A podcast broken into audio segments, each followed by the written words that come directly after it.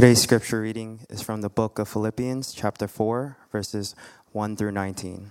That's the book of Philippians, chapter four, verses one through nineteen. If you don't have a Bible with you, you can find one under the chair in front of you, and you can turn to page nine twenty-three. Please stand for the reading of God's word. Hear now the word of the Lord. Therefore, my brothers, whom I love and long for, my joy and crown, stand firm thus in the Lord, my beloved. I entreat Euodia and I entreat Syntyche to agree in the Lord. Yes, I ask you also, true companion, help these women who have labored side by side with me in the gospel together with Clement and the rest of my fellow workers, whose names are in the book of life. Rejoice in the Lord always. Again, I will say rejoice. Let your reasonableness be known to everyone. The Lord is at hand. Do not be anxious about anything, but in everything, by prayer and supplication with thanksgiving, let your requests be made known to God. And the peace of God, which surpasses all understanding, will guard your hearts and your minds in Christ Jesus. Finally, brothers, whatever is true, whatever is honorable, whatever is just, whatever is pure, whatever is lovely, whatever is commendable, if there is any excellence, if there is anything worthy of praise, think about these things. What you have learned and received and heard and seen in me, practice these things, and the God of peace will be with you. I rejoiced in the Lord greatly that now at length you have revived your concern for me. You were indeed concerned for me, but you had no opportunity. Not that I am speaking of being in need, for I have learned in whatever situation I am to be content. I know how to be brought low, and I know how to abound. In any and every circumstance, I've learned the secret of facing plenty and hunger, abundance and need. I can do all things through him who strengthens me. Yet it was kind of you to share in my trouble, and you Philippians yourselves know that in the beginning of the gospel, when I left Macedonia, no church entered into partnership with me in giving and receiving, except you only. Even in Thessalonica, you sent me help for my needs once and again. Not that I seek the gift, but I seek the fruit that increases so your credit. I have received full payment and more. I am well supplied, having received from Epaphroditus the gifts you sent, a fragrant offering, a sacrifice acceptable and pleasing to God. And my God will supply every need of yours according to his riches and glory in Christ Jesus. This is the word of the Lord. Good morning. It is a great uh, privilege and pleasure to be with you on this Lord's Day. Uh, I've had the genuine joy of being uh, at your, as I understand it, your first ever, ever men's retreat, uh, where the men came aside for a couple of days uh, to study the Word, to be men of God. And as I had the opportunity to get to know uh, your pastors, uh, some of your church leaders, and the men of your church, um, I, I just want to tell you how encouraged I am by what God is doing uh, at the church Gathered and Scattered. Uh, as I said to the group last night, sometimes when you're in the midst of something, you don't quite know how good it is. Uh, when somebody from the outside comes and looks, they're able to tell you, this is a real blessing. And so I want to encourage you in all that you are doing and in the direction that you are going. And I want to encourage you, if I might uh, be so bold, to be really thankful for the pastors and elders that you have. Uh, I get to teach at a seminary. I get to travel and uh, to a lot of churches. And uh, it's not always this faithful. And so I just want to encourage you uh, to encourage them and be thankful for them. Well, today our text is Philippians chapter four, which just read for us. I'm going to focus in on verses four to seven.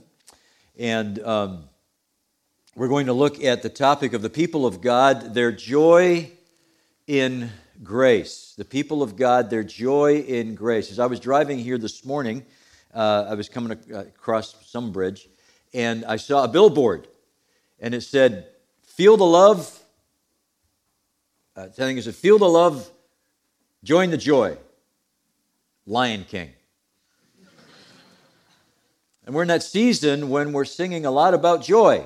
Joy to the world, the Lord has come. Uh, we're going to sing a lot about that. And then as I'm driving, I have my news podcast on, and I'm hearing about the awfulness of the shooting in Michigan.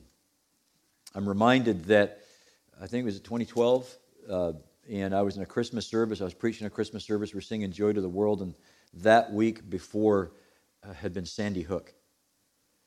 Uh, we are we live in a world where we sing and fight for joy when there's actually a lot of suffering and corruption and evil, chaos and conflict in the world. The last, I don't have to convince you of that, last two years have made that very, very clear to us, haven't they? The global nature of the COVID crisis, its economic and social ripple effects have created confusion, conflict, and chaos on a global scale, on mass. And it's not just outside the church, it's in the church itself. And that's been compounded with the blitzkrieg of progressive social and sexual ideology that is revolutionizing every institution and sphere of life. So that it might say, as we head into, you might feel as we head into this season that's supposed to be so much about joy, that the world is actually infused not so much with joy, but with a great deal of anxiety. Anxiety about the future, anxiety about our relationships, perhaps even anxiety about the faith. This was illustrated very pointedly for me recently by the comments of a mature pastor that I really respect. He's an even-keeled, steady, always warm disposition. Not your, your pastors, this was a while ago. And, uh, and, and as this pastor recounted the turmoil and division in this past season, this even-keeled, steady, always warm pastor, he said, as he looked at this next round of decision-making for his church, he says, I don't think I don't think I want to do this again. He's not alone. The reports of pastors quitting or questioning the ministry in the past two years are absolutely staggering. And the pressure's not just on pastors and church leaders. Anxiety has captured and is controlling masses of our population. Books are being written on it. Studies are being done on it. Irrespective of age or social demographic or faith commitment, anxiety is off the charts because of the conflict, because of the chaos, because of the context in which we presently live. We turn to Philippians chapter four. It gives us a very concrete picture into the difficulty that is being experienced by the Christians in Philippi. At our retreat this weekend, we learned from the end of chapter one that opposition from the pagan Roman culture that ruled the city was causing suffering in which the church really needed to stand together and walk faithfully with the gospel. And then we learn from chapter three that there was such significant doctrinal deviation that Paul identified those who were teaching the false doctrine. Get the language. Philippians, Philippians chapter three, verse two. Paul identifies those who are teaching the false doctrine as dogs. So the people of God in Philippi are under assault from the surrounding community. They're under assault from a false gospel. And then we learn now in Philippians chapter four that they are significantly divided within the church.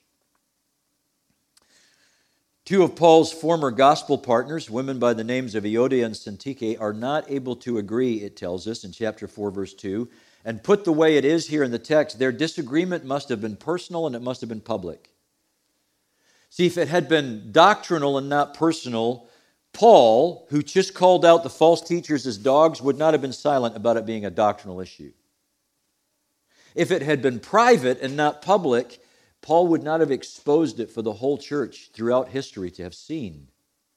So what we've got in Philippians four is a personal division between two former partners in the gospel that seems to have infiltrated and be affecting the whole church. And it's now into this context that Paul, Philippians chapter four, verse four, writes the final commands about joy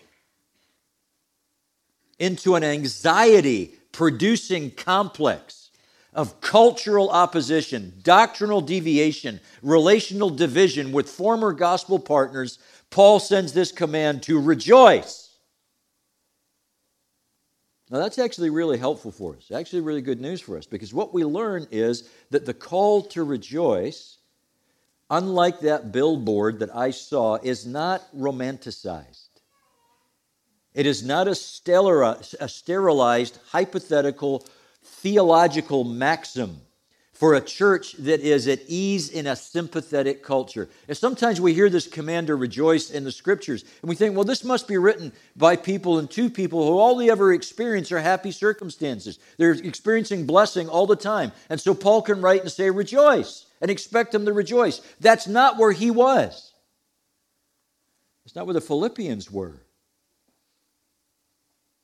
So this teaches us that in an anxious world, we can pursue the blessing of God's peace in our gospel partnerships with God's people by following, in these few verses, Philippians four, four to seven, what I'm going to call the pathway, the imperative pathway to peace. Surrounded by dogs, infected by division, Philippians four, four to seven gives us a series of imperatives or commands that in their context provide a pathway to God's peace in our partnerships for the gospel with God's people. So let me state in one sentence what this these verses four to seven teach us. Here's, here's the takeaway. If you don't hear anything after this, take this away with you.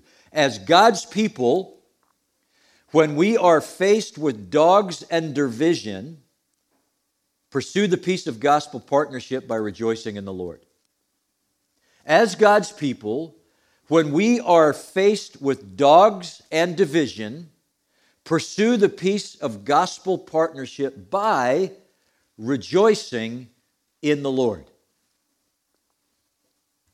So this passage, Philippians four, four to seven, is a series of commands. They're all logically connected to promoting joy in the Lord in the context of relational difficulty. And what he does then is he lays down this pathway to restoring peace and gospel partnerships by rejoicing in the Lord. And so I'd like to focus this morning on, th- if we could put it this way, three stepping stones in the imperative pathway. Three stepping stones that are found in the imperative pathway, the, com- the pathway of commands from verses four to seven. Here's the first one. Here's the first stepping stone. First, choose joy in the Lord. Choose joy in the Lord. We're headed into this season when kids' eyes just light up, don't they? I remember when I was a little boy in Scotland, and you know, with all of our screens, this isn't the case anymore. When I was a little boy growing up in Scotland, we used to get a thing called a catalog. It was actually about this thick, and it would come in the mail, and I, I can still smell the print off of it. And I would flip to the section with all of the toys in it, and my eyes would light up, and my mother would get exasperated with, I want this, I want this, I want this, I want this. I can remember when I set aside, I wanted a particular action figure, and I had to save up for the action figure, and I waited for the action figure to arrive in the store, and I actually put a little money down in the store, and my heart was fixed on this action figure. You can imagine the little child doing that. I have, as I told the men, I have seven grandchildren. My oldest is my granddaughter, and this uh, her past birthday, this July, her eighth birthday, uh, she wanted horse riding lessons. And she knew the way to get horse riding lessons was just simply to drop near her grandmother and grandfather, like, you know what I'd really like for my birthday? I'd really like, and her eyes light up, horse riding lessons. Well, when she found out she was getting horse riding lessons, you just kind of can see her face, right? It's not just children. We do this.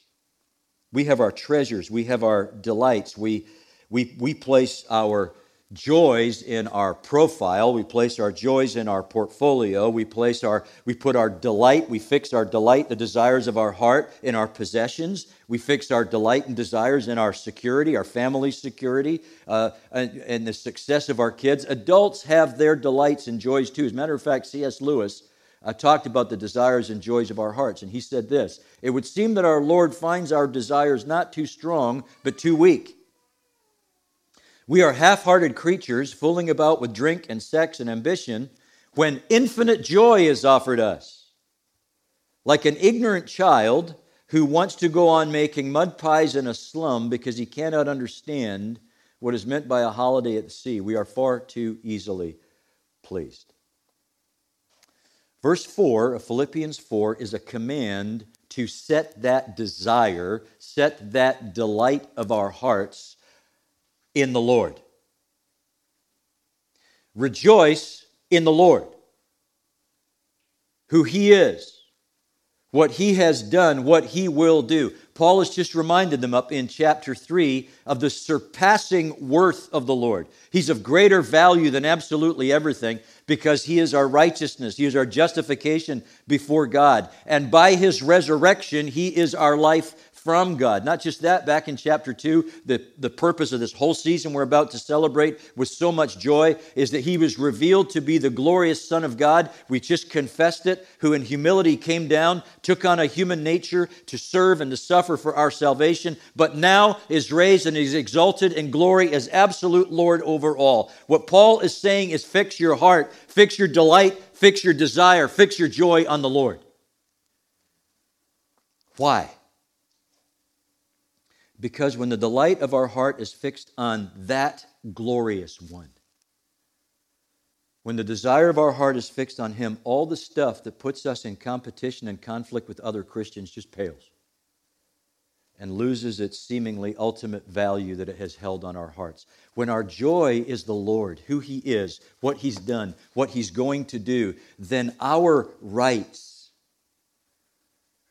our reputation, our security, our pride, our possessions, our position, which are so often the issues in our conflicts, all of that, when he's our joy, all of that loses its luster.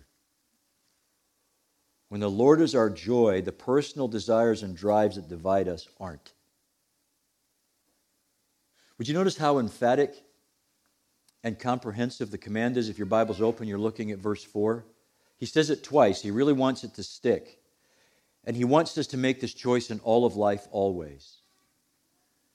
Now, I want to remind you, it's not as though the Apostle Paul is naively this emphatic. Rejoice in the Lord always. I'll say it again, rejoice. He's not naive about this. Remember where he is. Paul himself's in prison. Chapter one, verse eighteen, he says he's in prison for Christ. And while he's in prison, his rivals are still seeking to afflict him. And then chapter two, verse seventeen, get this, he said his life is being poured out as a drink offering in the sacrifice of Christ's cause. And chapter two, verse eighteen, in light of that, he says, you should rejoice with me and be glad. I want you to know that the inspired writer of the Scripture is not issuing this command to joy from the theoretical comfort of a theologian's study. He's in prison for the gospel. He knows what it is to choose joy in the Lord. In betrayal, in misrepresentation, in injustice, oppression, deprivation, bodily pains. This is a command from a suffering, spirit-dependent, spirit-inspired spokesman of the Lord. It's rejoicing in the Lord that is the spiritual stepping stone for all of the other commands that are to follow. Because the joy he commands is not only emphatic, he does it twice. It's not only comprehensive, he commands it all the time. But fundamentally, this isn't just Lion King joy. This is Christian joy. Perhaps when you hear this command to choose joy, something just seems kind of off. How do I choose an emotion? How do I choose an affection? An affection? That just seems a step too far. It's just too difficult for me to reach. A deliberate decision of the will to choose something to delight in. Isn't that just something that's automatic? Isn't it reflexive?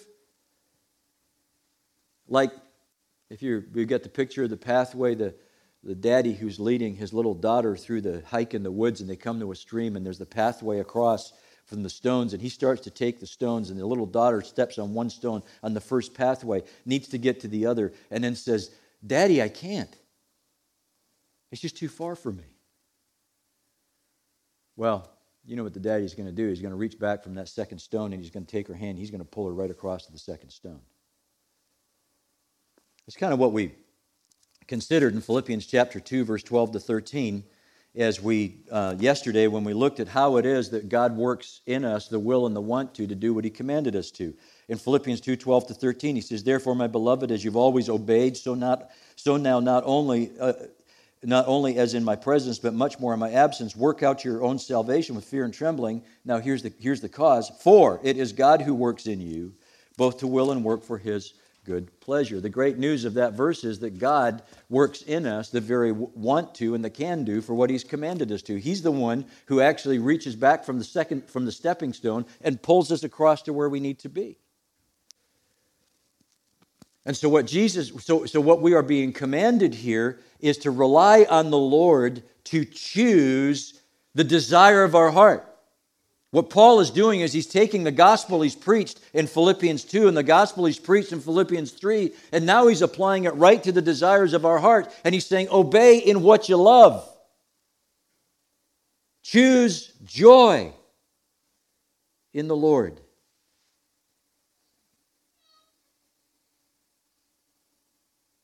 And in that context, with those gospel resources, that overarching command to rejoice in the Lord is the stepping stone on the rest of the pathway to gospel peace. And the next of which is not only choose joy in the Lord, but secondly this morning, choose the reasonableness of the Lord. If you look at the text, Philippians four four, rejoice in the Lord always. Again, I will say rejoice. Let your reasonableness be known to everyone. There's a great scene in C S Lewis's The Lion, the Witch, and the Wardrobe, a scene at the stone table. If you've read it or you've seen the movie, perhaps you remember the stone table when King Aslan, the great lion, is about to give up his life and sacrifice for foolish Edmund. And the way Lewis tells the story in the book, Aslan just sort of surrenders. He lays, he lays himself down, and Lucy and Susan hold their breath, waiting for Aslan's roar. But it never came. Lewis writes, hags grinning and leering, dwarfs and apes rushed to bind him, shouting, cheering as they rolled over the great lion on his back, as if they had done something brave. As, and though had the lion chosen, one of those great paws would have been the death of them all. Kind of pictures what the Apostle Paul's trying to get to here in the word reasonableness. When Aristotle sought to describe what was meant by this Greek word translated as reasonableness, he put it this way, content to receive a smaller share, although he has the law on his side. One exegetical commentator described it this way, the word reasonableness, not insisting on every right or letter or law of cu- or custom, gentle, kind, courteous, tolerant. Paul uses the word in a number of other places to describe Christian character. Interestingly, particularly, he uses it of Christian leaders. If you've got a Bible, just turn with me, if you would, for a second, to First Timothy chapter three. First Timothy chapter three, he describes the characteristics of Christian leaders this way. First Timothy three three, he says he's, to, he's not to be a drunkard, not violent but gentle. There's the word, same word as our reasonableness. Not a drunkard, not violent, but gentle, not quarrelsome, not a lover of money. Here's a picture. Do you remember the little boy who, when his sibling took his toy car, he flew into an emotional rage and he puts the whole family on edge? Nobody like that in any of your families, right? What Paul's saying is the mature Christian leader is the opposite of that. Gentle, not quarrelsome, says Paul. The word pictures a disposition of spirit that chooses not to rise to the quarrel, even when you might be in the right. He doesn't say nobody's ever going to take your toys, but what comes out of you when they do is completely counterintuitive to the corrupted human condition. And the reason that's to be characteristic of Christian leaders, by the way, is it's to be uh, characteristic of Christians in general. Over in Titus chapter two, Titus chapter two, pardon me, Titus chapter three, verses two and three, he says this about Christians in general. Titus chapter three, verses two and three, he says this. That we are, he says that we are to be to speak evil of no one, to avoid quarreling, to be gentle, there's the word, and to show perfect courtesy towards all people. One more scripture. The Apostle James says this characteristic gentleness is distinctive of the wisdom that comes from above versus that which is earthly and demonic. Over in James chapter three, verse thirteen, he says this. Who is wise and understanding among you? This is James. By his good conduct, let him show his works in the meekness of wisdom. But if you have bitter jealousy and selfish ambition in your hearts, do not base, boast and be false to the truth. This is not wisdom that comes from down from above, but is earthly, unspiritual, demonic. For where jealousy and selfish ambi- ambition exist, there will be disorder in every vile practice. But the wisdom, the, fr- the wisdom from above is first pure, peaceable, here it is again, gentle, open to reason, full of mercy and good fruits, impartial and sincere. And a harvest of righteousness is sown in peace by those who make peace. Here's why I take the time to read those passages to you this morning, because they make so vivid what seems to be so absent in the com- Christian community at large lately: gentle patience, forbearance in the storm of conflict, and reasonableness. Philippians chapter four, verse four, Paul speaks to every believer in Philippi, and he commands them to let this characteristic of reasonableness, gentleness, to show up, to be manifest, to be visibly seen in their engagements with, do you notice who in the text? Everyone. Your spouse, your family, your fellowship, your ministry partners, your neighbors.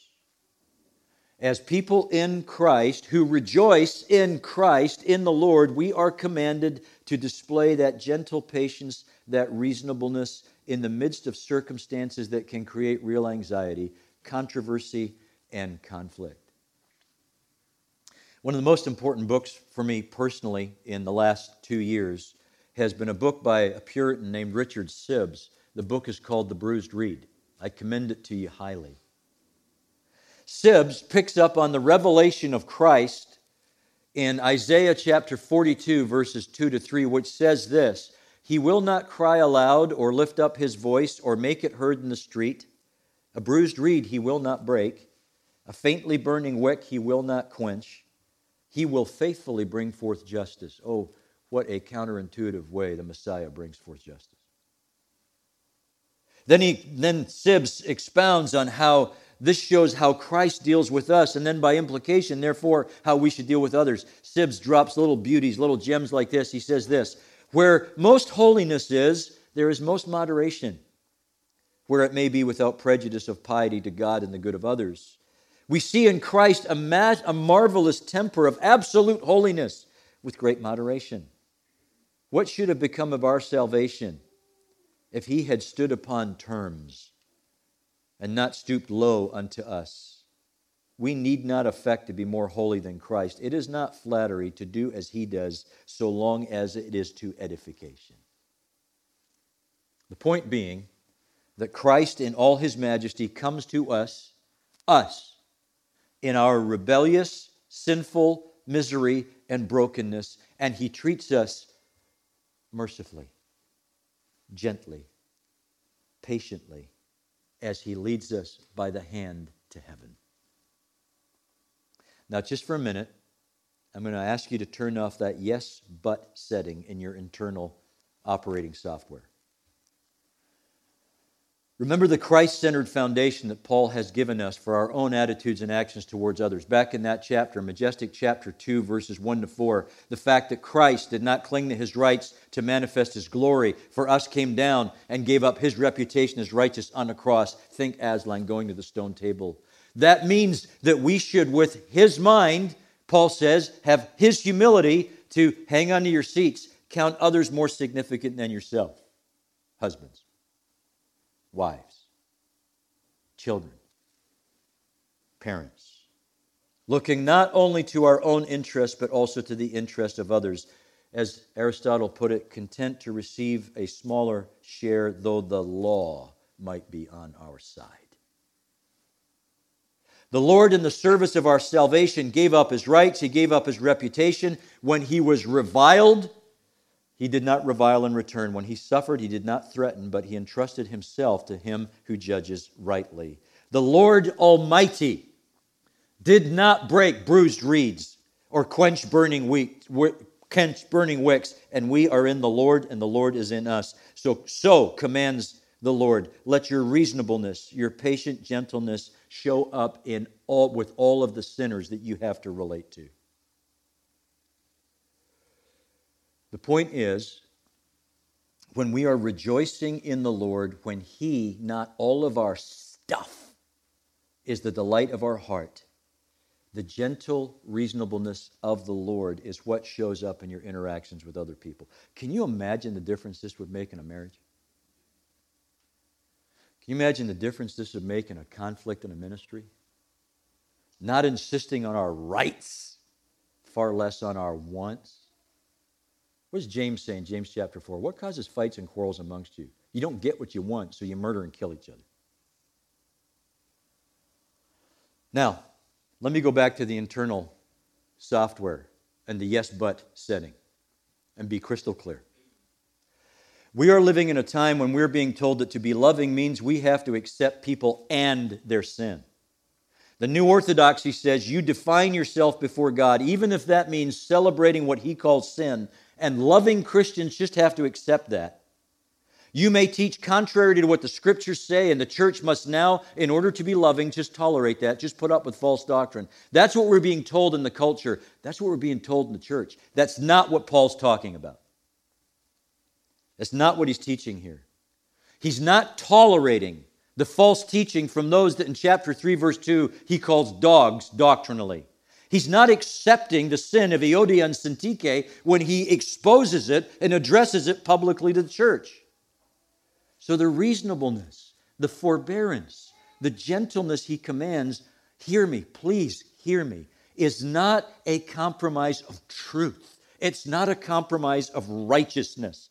It's about the mode in which we contend for the truth and contend for righteousness. It's about selfless kindness toward others, even when standing for the truth must put us in conflict with them.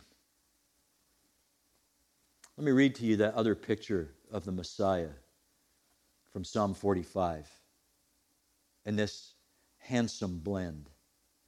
You're the most handsome of the sons of men, Psalm forty-five. Grace is poured upon your lips. Therefore, God has blessed you forever.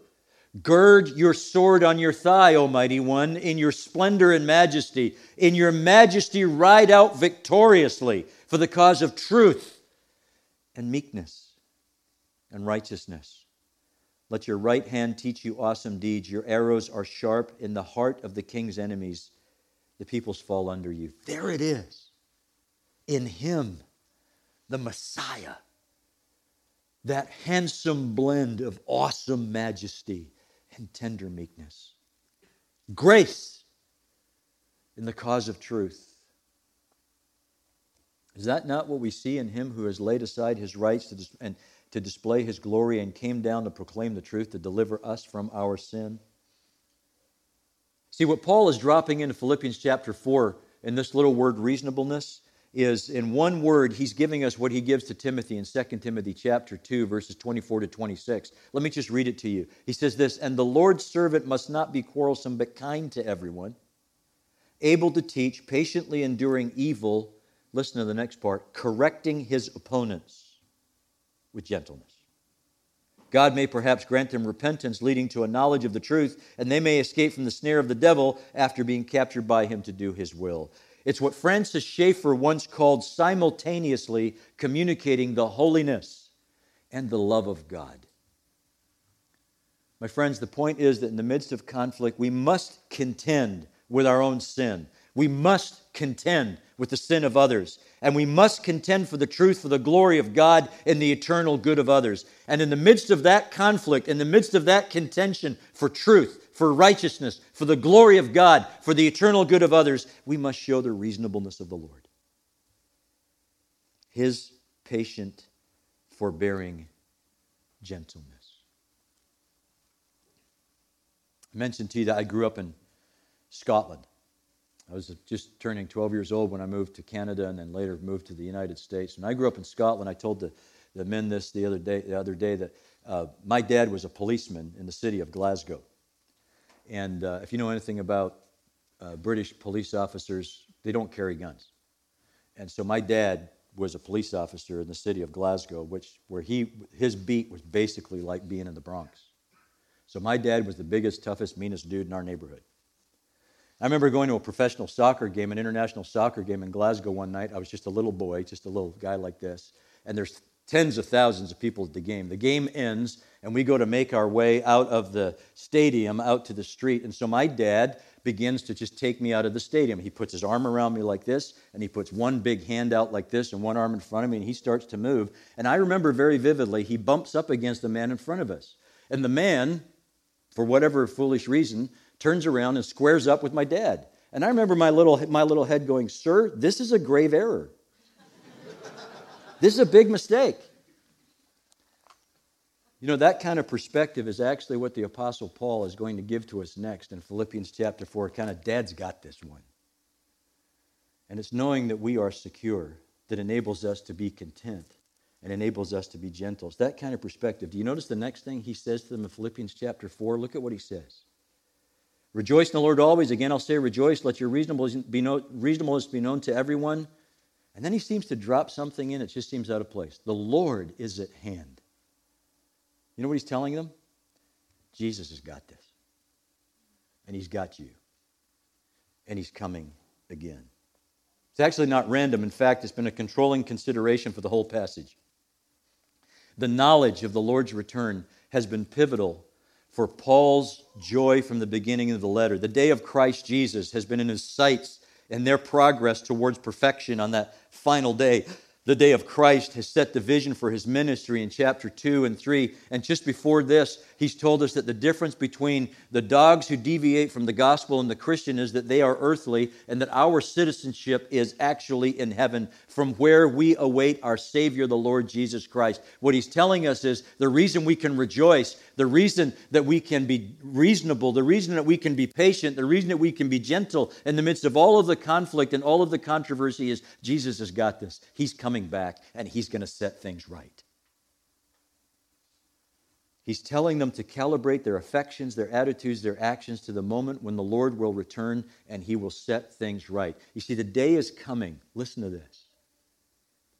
The day is coming when Christ, not in humiliation, but in exaltation, will have every knee bow and every tongue confess him as Lord. And that day of open, visible, universal revelation of his lordship, it's that day when he comes that righteousness and justice will be consummately accomplished. Peace then will rule. Beauty and order will be restored. Perfection then will pervade. And all those who are united to him will be lifted from humiliation, from this world's sin and suffering.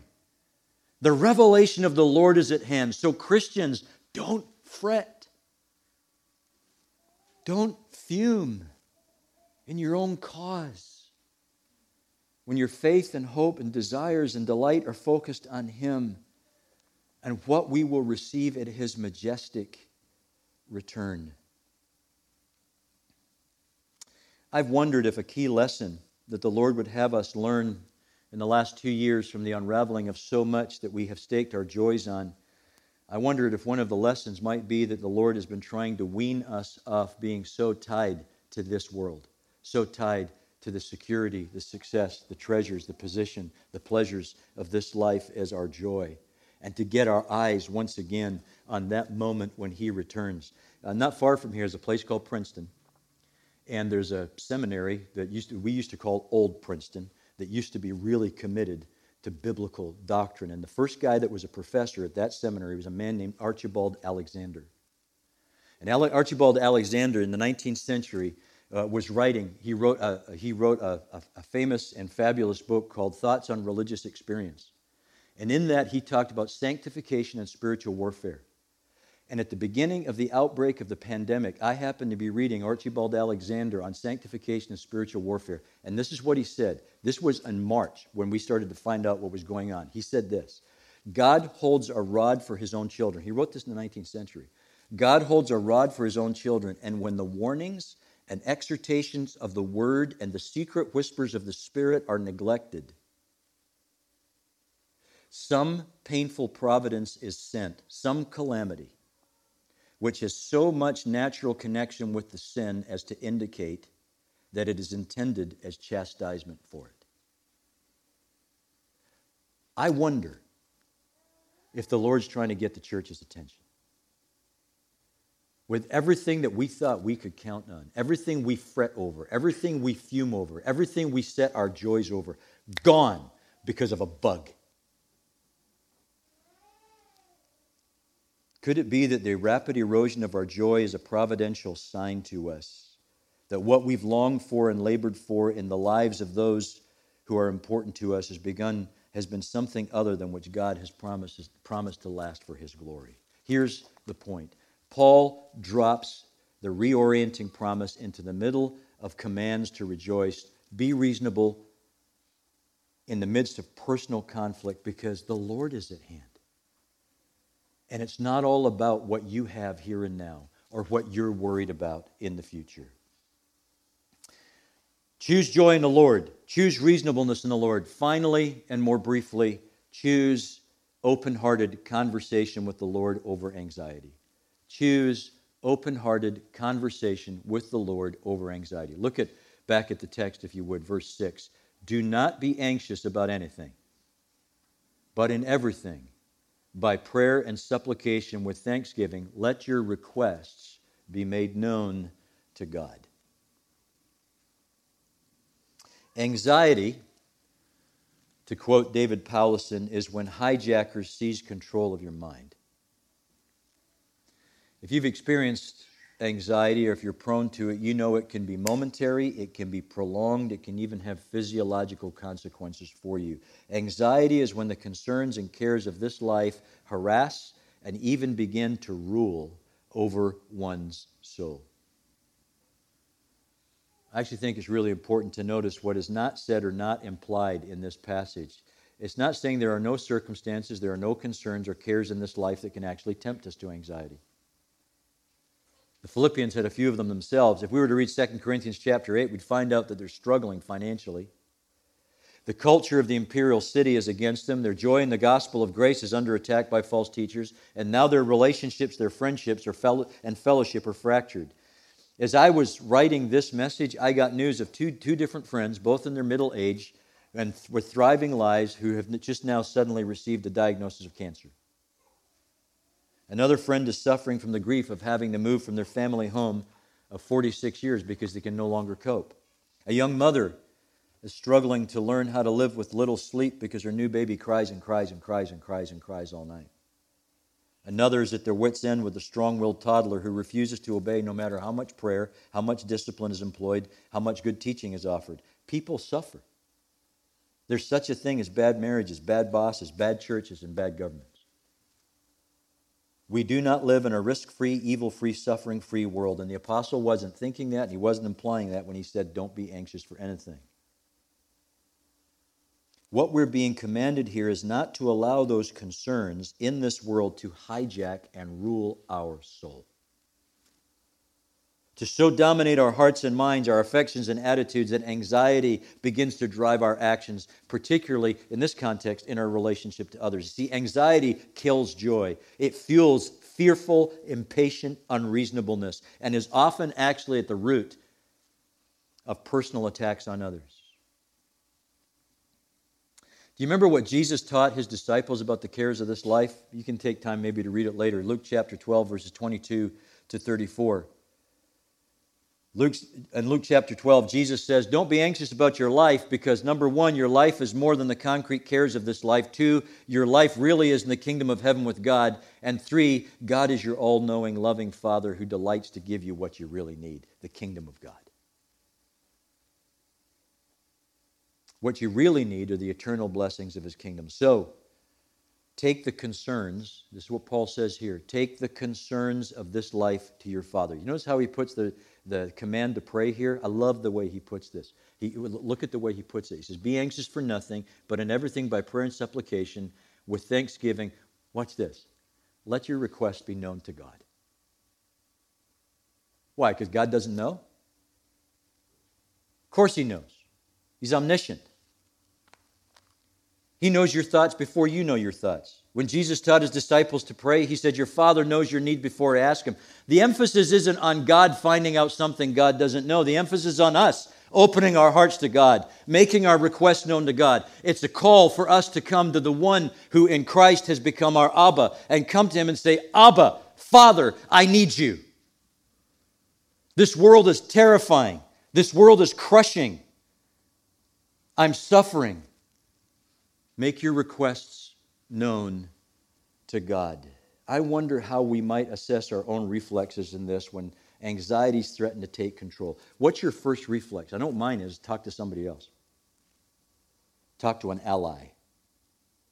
Talk to some prince upon whom I have trusted. What is, what's our reflex here? Talk to your Father. You're all-knowing, all-powerful, all-good, all the time, Father.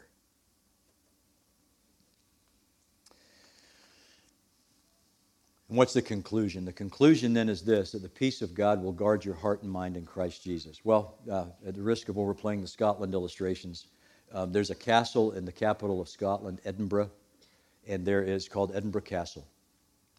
And perhaps you've seen it, uh, if you watch The Crown and these kind of things, Buckingham and Buckingham Palace, you've got the, the guard that guards the gate, and they, uh, they've got the big furry hats, and they make the, they do the changes in, in time, and people show up to watch it. Well, Edinburgh Castle is something similar. They don't actually have the guys with the hats. They have a guy standing at the box, and he's got a machine gun, and he's he's wearing a kilt, which is that's a kilt. It's not a skirt. He's, he's, he's wearing a kilt. And what you recognize is, I'm not going through that gate without a lot of trouble. Here's what Paul says to Christians living in a military city in, in Philippi that were used to seeing military people around them. He says, when you make your requests known to God, the peace of God will garrison your heart and mind. It will guard your heart and mind in Christ Jesus.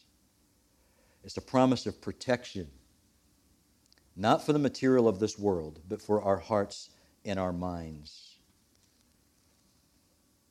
And so,